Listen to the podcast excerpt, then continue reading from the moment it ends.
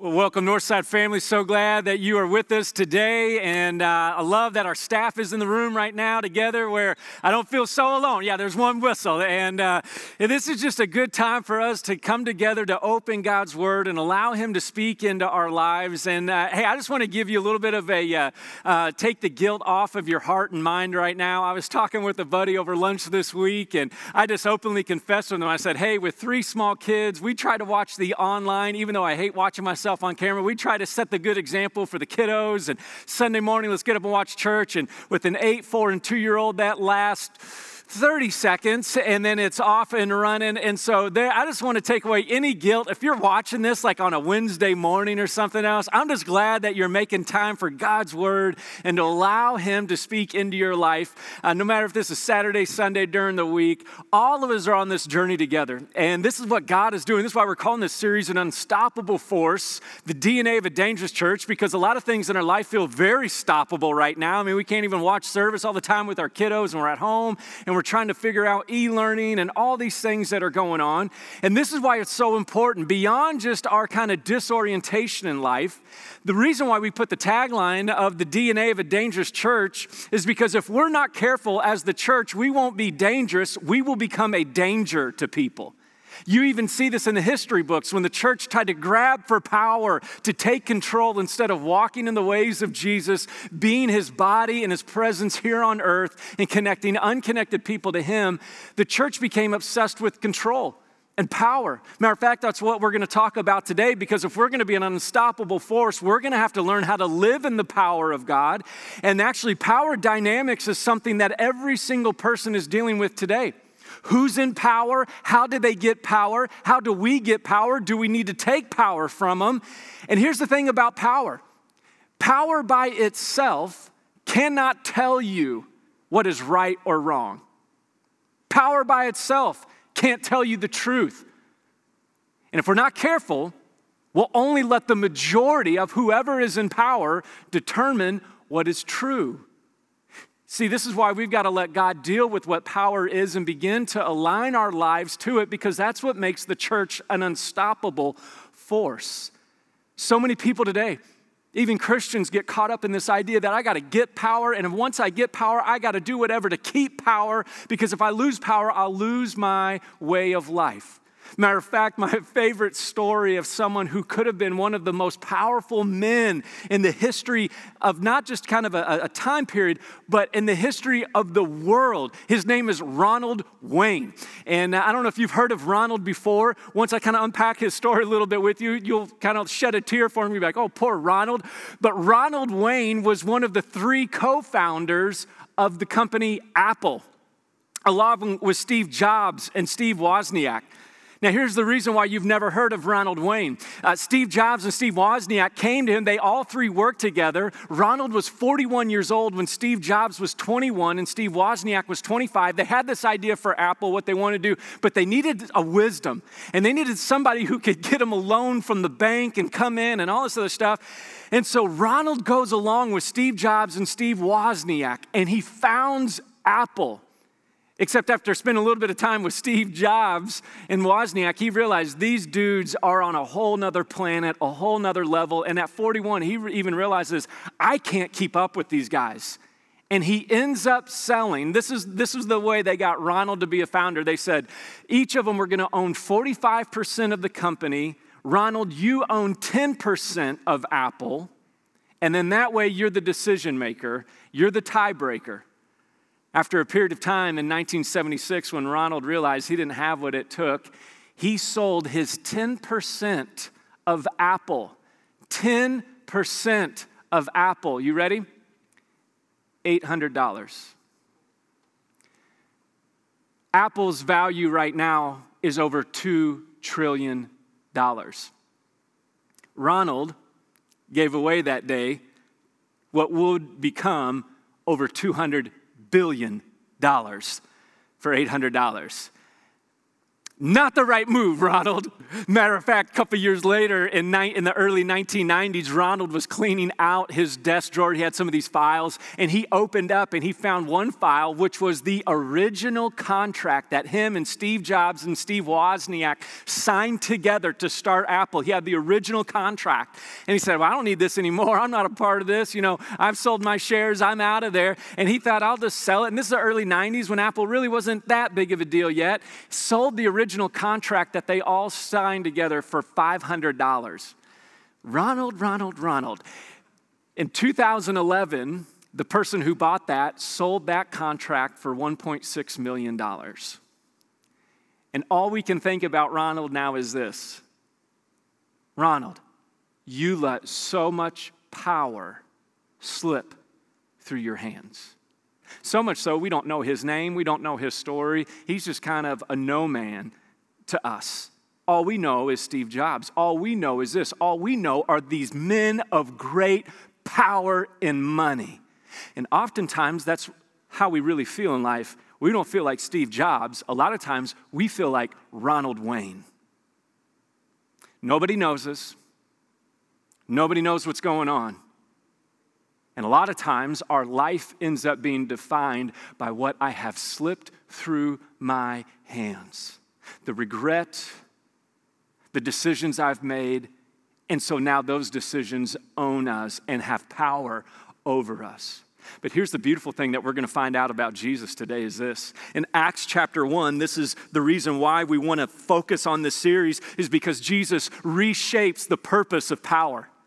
We hear that story of Ronald Wayne and we go, I guess that's what power looks like and power looks acts like is you just have to have a bunch of money to have a bunch of power. And Jesus reshapes power and he redefines the purpose of power. And here's how he reshapes it. We looked at it last week when we said Jesus came and he became king and he started his kingdom and here's what his kingdom looks like. It's not you go get a bunch of power. He said the kingdom of God, here's how it comes in power is that the kingdom comes to serve, not to be served. But here's the power dynamics. Jesus knows he has to clarify what power looks like for us. And I hope you hear how Jesus clarifies and puts power in its place today because it's accessible to you and I. We don't have to go out and try to get power. We don't have to worry about trying, will I keep power? Listen what Jesus says in Acts chapter 1 8. Matter of fact, I'm going to encourage you over the series to memorize this verse. He got his disciples together, and this is what he tells them in Acts chapter 1 8. He says, But you will receive power when the Holy Spirit comes on you, and you will be my witnesses in Jerusalem and in all of Judea and Samaria and to the ends of the earth. He had just told them, hey guys, go pray and go wait for the gift of the Holy Spirit because here's what's going to happen. Do you catch those words? Jesus said, You're going to receive power. Matter of fact, uh, I talked, had lunch with a buddy this week, and this is what he told me. He said, Nate, how do I share Christ with people who think that if they begin to follow Jesus, their life is just going to be a total disaster? All of their fun is going to be taken away. And this is really the big idea that Jesus is trying to get across to the disciples and to us when it comes to power is this. We have to realize that Jesus is a king who didn't come to take power. Jesus is a king who comes to give power. You need to let that begin to unpack some of the ways you view Jesus. Because oftentimes that's what we think. We think Jesus is just a buzzkill, man. He's going to come, he's going to take away all my power, he's going to take away all my fun, he's going to come take away all my toys. No, Jesus says when the Holy Spirit comes, all you've got to do is receive the power. You don't need to go get it, you don't need to worry about trying to keep it. You need to learn how to receive the power that I I want to give you power. Can you be honest with yourself for a moment? And just assess is that how you view power in Jesus? That when you think about Jesus, you think, oh no, he has come to give me power. Or do you really think Jesus has come to take your power? To lead you into a boring life? Or, as Jesus says in John chapter 10 10, that he has come to give us life and life to the full. That Jesus has come to lead us in the way of life everlasting, even no matter what we find and go through. What I want to do real quick as we unpack Acts chapter 2, that's where we're going to be today. There's four, there's over 40 verses here. I'm just going to kind of do a 30,000 foot overview of verses 1 through 41. Next week, we're going to look at verse 42 through 47 and as we begin to talk about what does it look like to be the community that is unstoppable as the church. But I want to just begin to look at this passage. Hopefully, you have your Bible with you. You can open up, you can follow along. Or this week, I'm going to invite you to read chapter two and work your way through. But I want to look at how the power of Jesus comes into the life of the disciples because his power is for us. He wants us to receive it. He didn't come to take it, he came to give you and I power. And for us to release the things that we're holding on to that we think give us power in life. Listen to what it says in Acts chapter 2, Verse 1, it says this When the day of Pentecost came, and I'll explain that here in a second, they were all together in one place. Talking about the disciples. Jesus said, Go and wait and pray for 10 days. And they were together praying for 10 days. And suddenly, like the sound of a blowing of a violent wind came from heaven and filled the whole house where they were sitting. They saw what seemed to be tongues of fire that separated and came to rest on each of them. And all of them were filled with the Holy Spirit and began to speak in other tongues as the Spirit enabled them, other languages. Verse 5 Now there were staying in Jerusalem God fearing Jews from every nation under heaven. And when they heard this sound, a crowd came together in bewilderment because each one heard them speaking in his own language. Utterly amazed, they asked, are not all these men who are speaking Galileans? How, how do you understand all these languages? They couldn't understand the power that they had. This is how, then, how is it that each of us hears them in our own native language?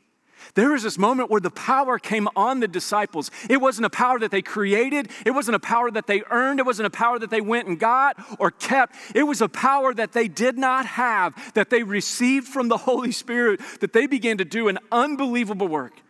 It said it was like the blowing of a violent wind. We know we have tornadoes in our area. We've seen some violent winds come through here before.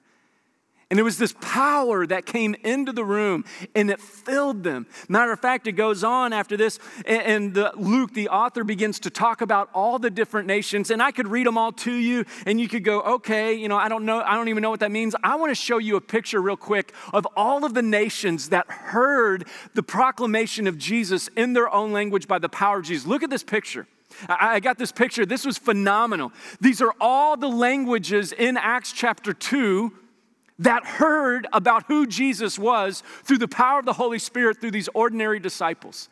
You had people all the way from Rome and Jerusalem in this moment, from Crete, Arabia, Mesopotamia, all these different nations. And what you're beginning to see is this this is God's heart and desire that I want the world to experience my power you don't have to live your life to go and get power and worry about trying to keep power. All you need to worry about is receiving the power of the Holy Spirit in your life.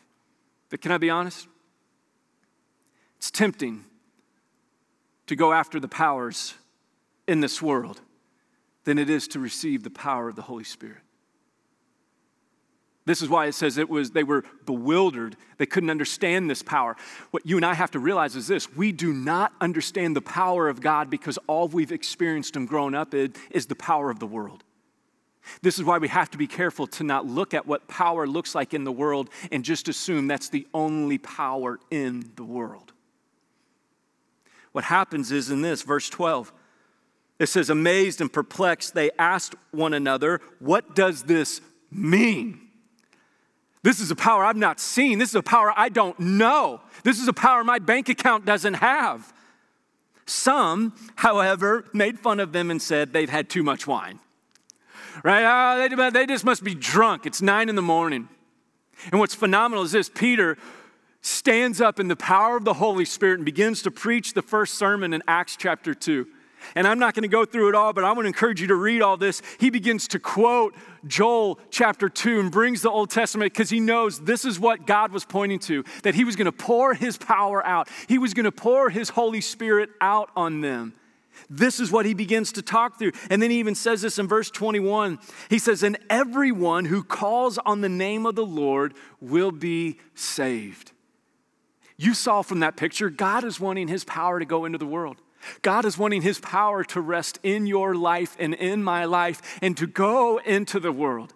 He then goes on to say this he tells him, listen, in verse 24, he begins to preach more and more. He said, But God raised Jesus from the dead, freeing him from the agony of death because it was impossible for death to keep its hold on him. He's going, This power, death doesn't have control over this power. Death can't stop the power of the resurrection. Death can't stop the Holy Spirit. There might be areas in your life today that you feel like are dead. Your relationships are dead. Everything, all the decisions, man, it's led to dead ends. And God is saying this because of Jesus, you are not left alone. My power, my power cannot be held back. The Jews begin to hear this. And he begins to, Peter just tells him straight up in verse 36. He says, Therefore, let all the Israelites be assured of this God has made this Jesus, whom you crucified, both Lord and Christ, both King and Savior.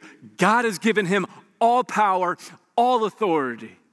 I don't care what you're going through, he has all power and authority. In verse 37, it said, When the people heard this, they were cut to the heart and they said to Peter and the other apostles, Brothers, what shall we do then? I understand I've been trusting in these other powers, and now this new power is here. What do I do about that? What do I do? Peter replied, Repent and be baptized, every one of you, in the name of Jesus Christ for the forgiveness of your sins. And you will receive the gift of the Holy Spirit. You will receive power. You don't have to go earn power. You just turn your life over to Christ, and the power comes in at a level you've never experienced. The guilt has lifted off in a way that you could never get rid of. Because the promise is for you and your children and for all who are far off, for all whom the Lord our God will call. And with many other words, he warned them and he pleaded with them save yourselves from this corrupt generation. And those who accepted his message were baptized, and about 3,000 were added to their number that day. See, we just kind of gloss through that and we go, uh huh, uh huh, okay, I gotta go. We have to sit here and go, these, just a small group of people were praying in a room. And in an instant, in a day, in an hour, it goes from a few people in a room to now a mega church explodes. That is power that you and I do not have and this world does not have. To turn lives around, to call people who are lost, to speak to all nations, to bring the world together. See, what God is doing in this passage is He is waking you and I up to the power that we do not have and that the world does not have in this place. Matter of fact, I want to unpack this whole Pentecost thing. I said we're going to come back and unpack that. You know, when we hear the word Pentecost, you know, we don't know what that means. But in that time, for the Jewish people, they knew exactly what that meant. That represented the Pentateuch. When Moses went up Mount Sinai and he got the Ten Commandments and he came back down and he had the Word of God and what's happening in this passage is this Jesus is now the greater Moses who didn't go up Mount Sinai. Jesus is the greater Moses who goes up into heaven, who has become king of the entire world. And now he sends his Holy Spirit down as the king to rest on us, to change our life. Not that we need to walk around with 10 commandments, but now we walk around with the actual power and presence of God in our hearts and our lives. See, this isn't about something external, this is something about God doing internal. See, Jesus didn't come just to take our power, He came to give, our, give us His power. And not only that, here's what we got to understand about all of this. Here's how I can summarize it in the best way possible that God's power comes in His presence, not our performance. God's power is received through His presence, not through your performance. You go, well, Nate, how's that true? Because pre- Peter preached the first sermon. And if you know anything about Peter's track record, let's remember Peter was the one who walked on the water and then became afraid and sunk in the water. Peter was the one who said, you know, tried to tell Jesus what to do with his life, and Jesus had to say, Get behind me, Satan. Peter was the one, if you remember this, after three and a half years walking with Jesus, hearing Jesus say he's going to go die on the cross. And he's like, uh huh, uh huh. He cuts the man's ear off in the garden who's come to arrest Jesus. Jesus like, come on, Peter, man, has to pick up the ear. Not now. And, you know, I just invested three and a half years. And then there was Peter, who was embarrassed when asked by a teenage girl if he was a follower of Jesus.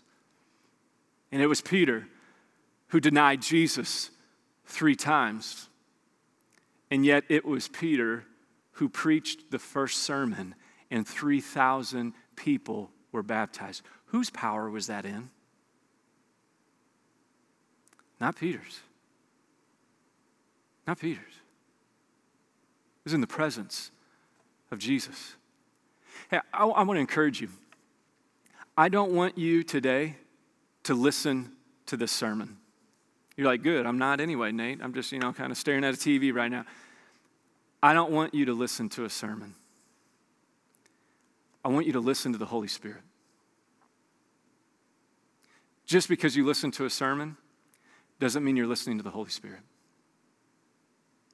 It could be a reason why you don't feel the power of God in your life because you're living life by your performance, not by the presence of God. See, it's the presence of God that overwhelms us, that came into the room, didn't knock, kicked the door down, changed the lives of these disciples raised Peter up to preach, a broken man, an imperfect man, to preach the word of God. It convicted. This is what Jesus says in John chapter 14. It begins to describe who the Holy Spirit is. He says this He goes, It's better for me to go away, so then the Holy Spirit will come, and the Holy Spirit won't just be around you, the Holy Spirit's going to be in your life. The Holy Spirit's going to convict you of sin. The Holy Spirit's going to teach you, it's going to remind you, it's going to guide you, it's going to counsel you. We need counseling more than ever right now, which means we need the Holy Spirit Spirit more than ever right now. Matter of fact, the word for the Holy Spirit is the word pneuma, which means breath. It is literally the breath of God breathing into us, guiding us, holding us together. This is why we say stuff like this. You know, we go through life, or maybe we just have a moment on a Saturday or Sunday afternoon and we just kind of are sipping some sweet tea out on the porch and we just take a deep breath. Here we go, man, I just needed to catch my breath for a little bit. Man, I needed to get my second wind. Here's what I love about the Spirit of God. The Spirit of God has always, the Holy Spirit has always been with God from the very beginning. Genesis chapter 1, listen to what it says about the Holy Spirit, verses 1 through 2. It says, In the beginning, God created the heavens and the earth. Now the earth was formless and empty, darkness was over the surface of the deep, and the Spirit of God was hovering over the waters. See, the Spirit of God has always been there from the beginning with God. The Spirit of God, God would place on different people in the Old Testament, and the Spirit would help guide them. And then it's in this moment, the Holy Spirit is the literal power of God to follow Him. See, it's His presence, not our performance, that helps us to experience the power of God. And some of you going, Nate, that sounds great, but how, I mean, how do I get this power? How do I begin to step in that? How do I start living not from my performance, but by His presence? Here's the first thing we got to do. You and I, we experience the power of Jesus. The power of Jesus calls for our surrender then it calls for our surrender. Some of you are like, I knew it. There it was. There's the hook. You say he just wants to give you power, but you have to surrender to it. Hey, can I just give you this idea? It's not just that you have to surrender in order for something good. Let me open your eyes to this. You are already surrendered to something today. You're already surrendered to a way of life, a way of thinking today. You're already surrendered to a political idea today. So, this idea that surrender is going to be something new, you are already surrendering to something today. The question is, what are you surrendering to? See, for us to experience the power of God, it starts by us surrendering our lives. That's what the disciples were doing. All right, Jesus, you said to go pray for 10 days and just to meet, and then the power of God comes on. They were surrendered people. See, this is what the Exodus is. This is what this new Exodus is with the Holy Spirit. See, it's not just this weird story of the power of God coming down and lives being changed. This is the new book of Exodus. In the book of Exodus, Moses and the Israelites were trapped in Egypt. They had no way out, they were slaves to Pharaoh. And then yet God delivered them, not by their might, not by their thinking, not by their earning. It was only by the presence and the power of God. And then they crossed through the Red Sea that God split for them. And today, we experience the same thing by the Holy Spirit, except God's not leading us out of Egypt, God is leading us out of our slavery to sin. And when we get baptized, when we repent and we begin to follow Him, that's why Peter says, repent and be baptized. What happens is this when we begin to repent, what we begin to do is you're going to go, I'm leaving this way of slavery to sin, and I'm beginning to walk this new life. And just like the Israelites walked through the parted open sea, when we step into the baptistry, we are going, No, God, you are parting the seas for me. You are rescuing me because I'm surrendering my life to you. This is a new Exodus, except you got to understand this the power of the Holy Spirit when we surrender. See, a lot of times we think power is for extraordinary people, but it's extraordinary power for ordinary people. That's a beautiful gift of the Holy Spirit. The Holy Spirit's not for those in power, the Holy Spirit is to empower. It's not for extraordinary people. It's an extraordinary power for ordinary people. This is the beautiful work of God that God is saying, every man, woman, child, everybody, I want to rescue you. I want to lead you into a life that you cannot create for your own. I want to give you my power. And here's the deal I began to think about this, and we talked about this as a staff this week, and it was Michael Chanley, our kidside pastor, who brought this up. And he said this, I thought this was brilliant. He said, We have to remember this that sacrifice is not the same as surrender. Sacrifice is not the same as surrender. You can serve, but that doesn't mean you're surrendered to Jesus. You can give money, but not be surrendered.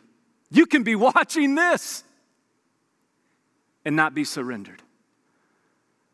Don't confuse sacrifice for surrender. Matter of fact, King Saul in the Old Testament, 1 Samuel, got this backwards. He began to live a life of sacrifice, not surrender, and he lost the power of God in his life.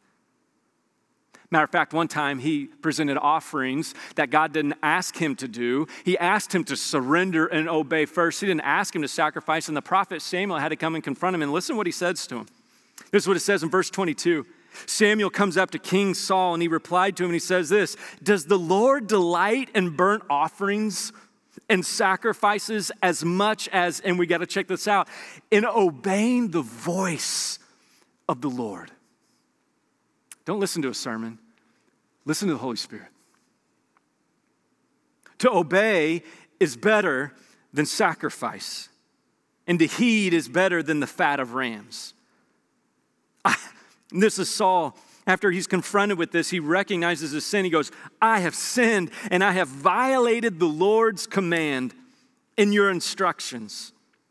And then listen to his answer I was afraid of the people, and so I gave in to them.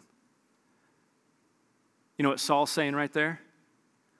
I was surrendered to what the people thought of me, so I gave in to them. Surrender is not a new idea. You and I are already surrendered to something.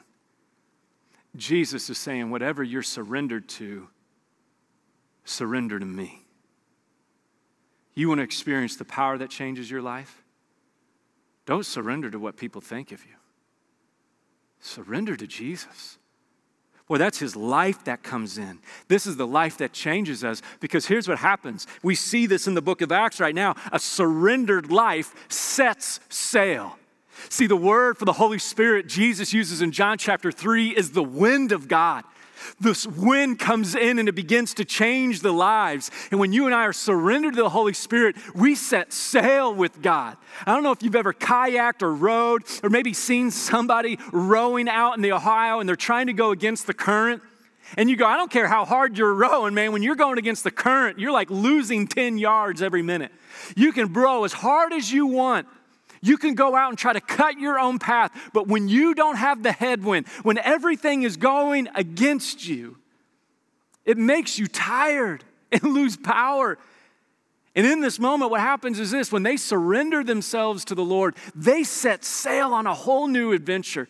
See, that's what God has for us. He's going, I want you to surrender not so I can take your fun away. I want to introduce you into this new life. I want you to set sail. So the question for you and I today is this Are you just going to keep rowing your life along, or are you and I going to set sail and raise our sail and say, God, would you do an unbelievable work in our life?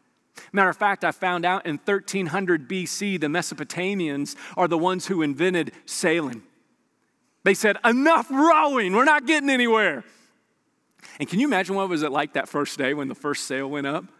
Ah! They're just flying out in the ocean, man. This whole new power came from behind them and took them, and they went, I'm living in a power that I do not have. There's something about the wind that makes everybody smile. Matter of fact, this week, I love it. My 71 year old father in law showed up with a brand new toy that he bought. And uh, here's a picture of him. I love my father in law, Tony. And uh, he showed up this week. I love it, man. 71 years old, still buying a scooter. And our four year old Carter went out for a ride. And it doesn't matter if you're 71 or if you're four years old. Man, when you take off on one of those scooters, there's something about the wind that just makes you laugh. And you go, ah! You just kind of rev the engine a little bit, man, and you just go. And there's something about the wind. See, what happens is when you and I surrender our life to Jesus, Jesus says there's a wind that comes in. There's a fresh wind that begins to move your life along in a way that you and I can't move our life along. See, it's this fresh wind that breaks the power of addiction in our life. It's this fresh wind that gives us the power to forgive people who have hurt us. It's not by our power. That's why I love Zechariah 4 6. Not by might, not by power, but by my spirit, says the Lord. See, a lot of times we're working, even as Christians, we're trying to do the things God's called us to do, but we're doing them in our own power. And what God says and what happens in this moment in the life of Peter is this instead of him rowing the boat, he just puts up his sail and he goes, All right, Holy Spirit, take me on. Give me the words. For some of us, it's time to set sail. God is saying, I'm inviting you into this. I know you've surrendered, but man, you gotta, you gotta raise the sail. You gotta allow Him to lead you into what He has for you in this season. See, that's actually what that word repent, when Peter says was this, when they said, What must we do? He says, Repent and be baptized. And actually, that word repent is a military word. It was a very Roman word because Rome would come into cities and they say, Repent or we will burn your city down. Jesus says, Repent turn from your way, be baptized, and begin to walk in the power of the Holy Spirit. Matter of fact, a couple of my buddies and I, we read this book. Some of you are going, man, Nate, this Holy Spirit, I, have never even heard this before, or maybe you have and you don't know what it is. I just want to recommend this book to you just as a further deep dive. It's called Spirit Walk. It's just a great book, a simple book about what the Holy Spirit does in your life, how you begin to walk in the power of the Holy Spirit. And it really focuses on this passage from Galatians chapter 5 where Paul calls you and I to live in the Spirit. Not in our power, but by the power of the Holy Spirit. Listen what it says in Galatians chapter 5, verse 16. Paul just says, So I say, live by the Spirit, and you will not gratify the desires of the sinful nature. Y'all got some habits you want to kick? How long have those habits been kicking you? Nate, I've tried everything. Yeah, me too. You know, I really, uh huh, me too. That's why Paul says, don't live by your power, live by the Spirit. For the sinful nature desires what is contrary to the Spirit, and the Spirit what is contrary to the sinful nature. They are in conflict with each other so that you do not do what you want. But if you are led by the Spirit, you are not under the law.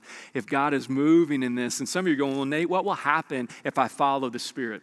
How can I guarantee what God's going to do? You know what? I'll just give you the answer. Here's what's going to happen. When you begin to set sail, when you begin to raise those hurts to God, when you begin to raise those regrets, when you begin to go, No, Jesus, will you save me instead of me save myself? Listen what's going to happen in verse 22. It says, But the fruit of the Spirit is love, it's joy, it's peace, it's patience, it's kindness, it's goodness, it's faithfulness, it's gentleness and self control.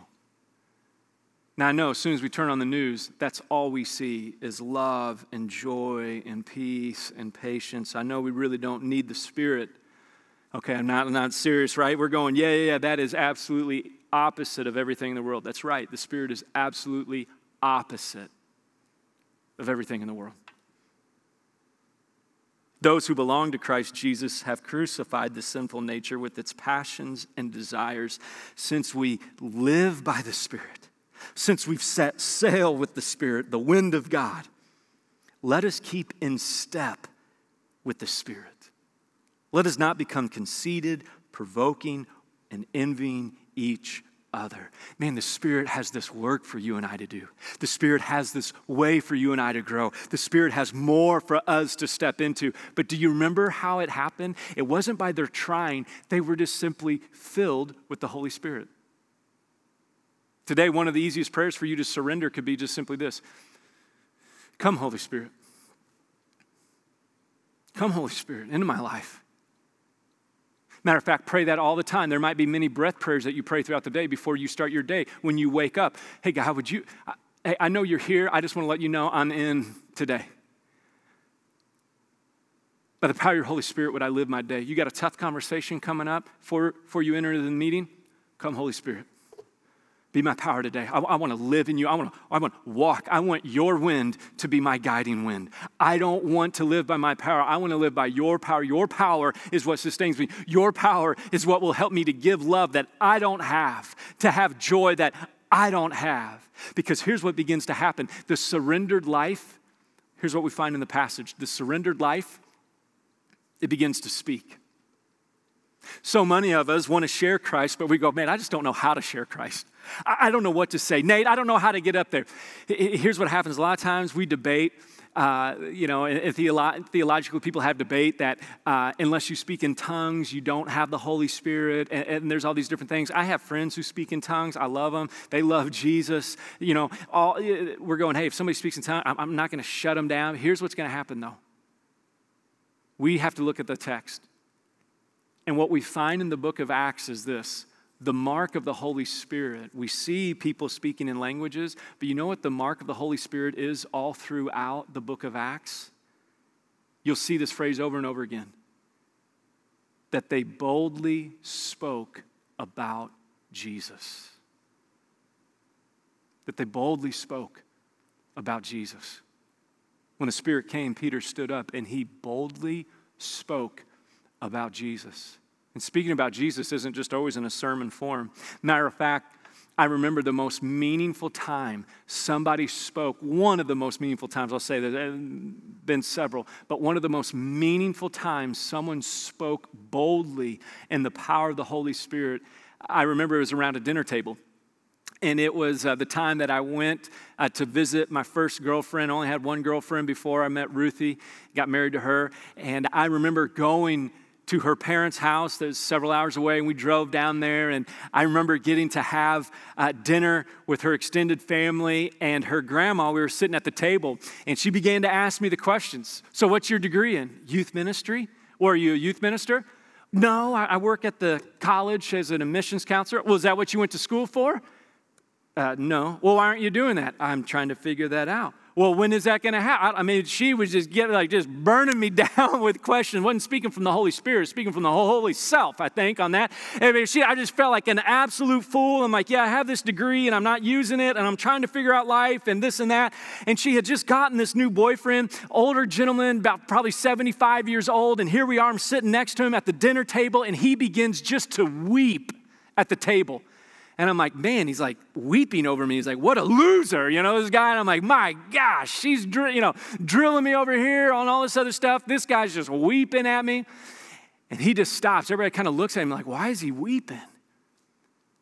And he just turned and he looked at me. And he said, I feel like the Lord is telling me to tell you, wait on the Lord. Okay.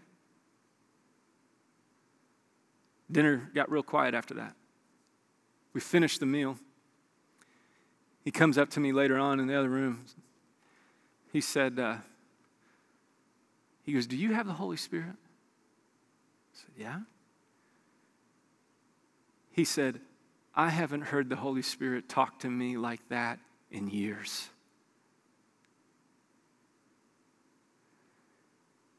I think too many times we thought speaking about the Holy Spirit meant you had to get up and give a sermon. And speaking from the power of the Holy Spirit actually just means you and I listening to the Holy Spirit. That's what makes the church an unstoppable force. You'll find two chapters over Peter speaks up again and he gets put in jail for speaking up. You'll see Paul begin to speak up and he gets put in jail for speaking up. Just because you speak up doesn't mean you'll get applause. But the church is called to speak.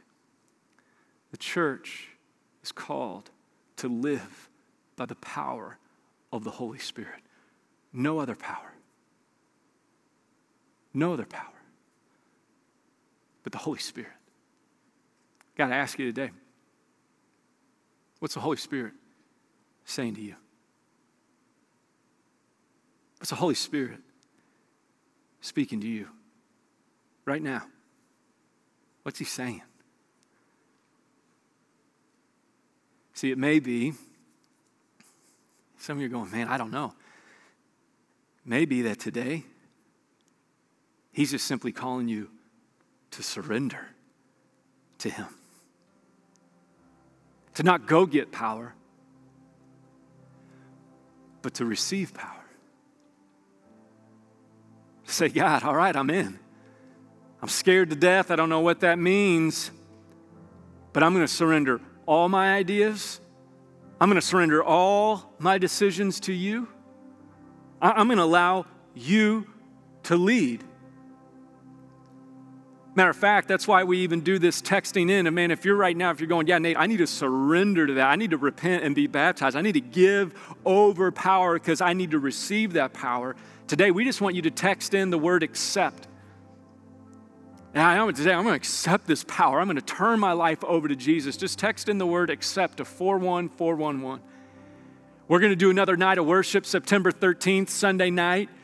We already got people signed up. We're gonna, that's going to be another night of baptisms where we're going, no, God is part of the waters. He has rescued us. He is setting us on a new course. I am following Him. You can go to mynorthside.com slash baptism. You can sign up for that. You can find more information. You can begin a conversation. But today, what's the Holy Spirit saying to you? Is He calling you to surrender? Maybe it's not surrender. Maybe today He's calling you to set sail to quit rowing and to raise the sail. And to say, God, I need a power in my life that I do not have. And here's what will happen when you raise that sail the wind will overwhelm you. The wind won't hurt you. The wind is what's going to hold you together. That's what we read in the rest of the book of Acts. It's faithful followers who continue to raise the sail. And even though it might cost them their life, even though it might bring hardship, even though it might bring suffering, they're going, I'm raising the sail. There is no power in this world. Where do you need to raise the sail today? Or maybe God is calling you to begin to speak the words that He's given you. Maybe there's some words He's put on your heart to share with your friends and your family that you know He's called you to share. Might be as simple as wait on the Lord. What it looks like to live in the power is to speak in the power of God. Let me remind you what Peter said. Because this promise of Jesus, this power of Jesus, it's not just for extraordinary people, it's for ordinary people. This is why he says in Acts chapter 2, verse 39 this promise is for you, it's for your children, and it's for all of those who are far off. It's for everybody. And this power, this power is what makes us unstoppable as a church. Heavenly Father, I pray right now. Father, I just pray as a broken man, a man, Father, who tries too many times to do things in his own power. But time and time again,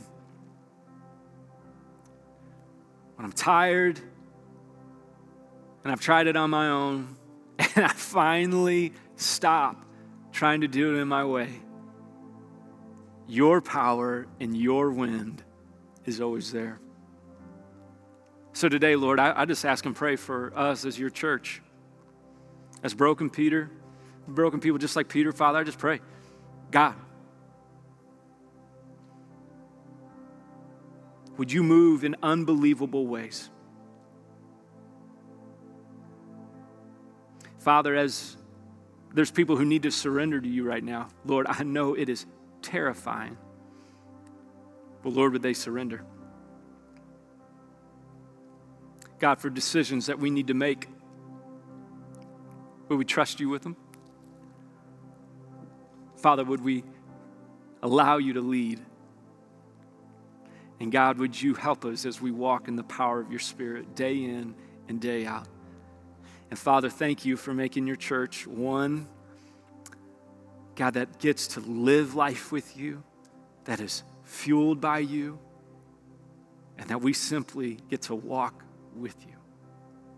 Father, we pray all of this by your power and in your name and your grace. And we all say together, Amen.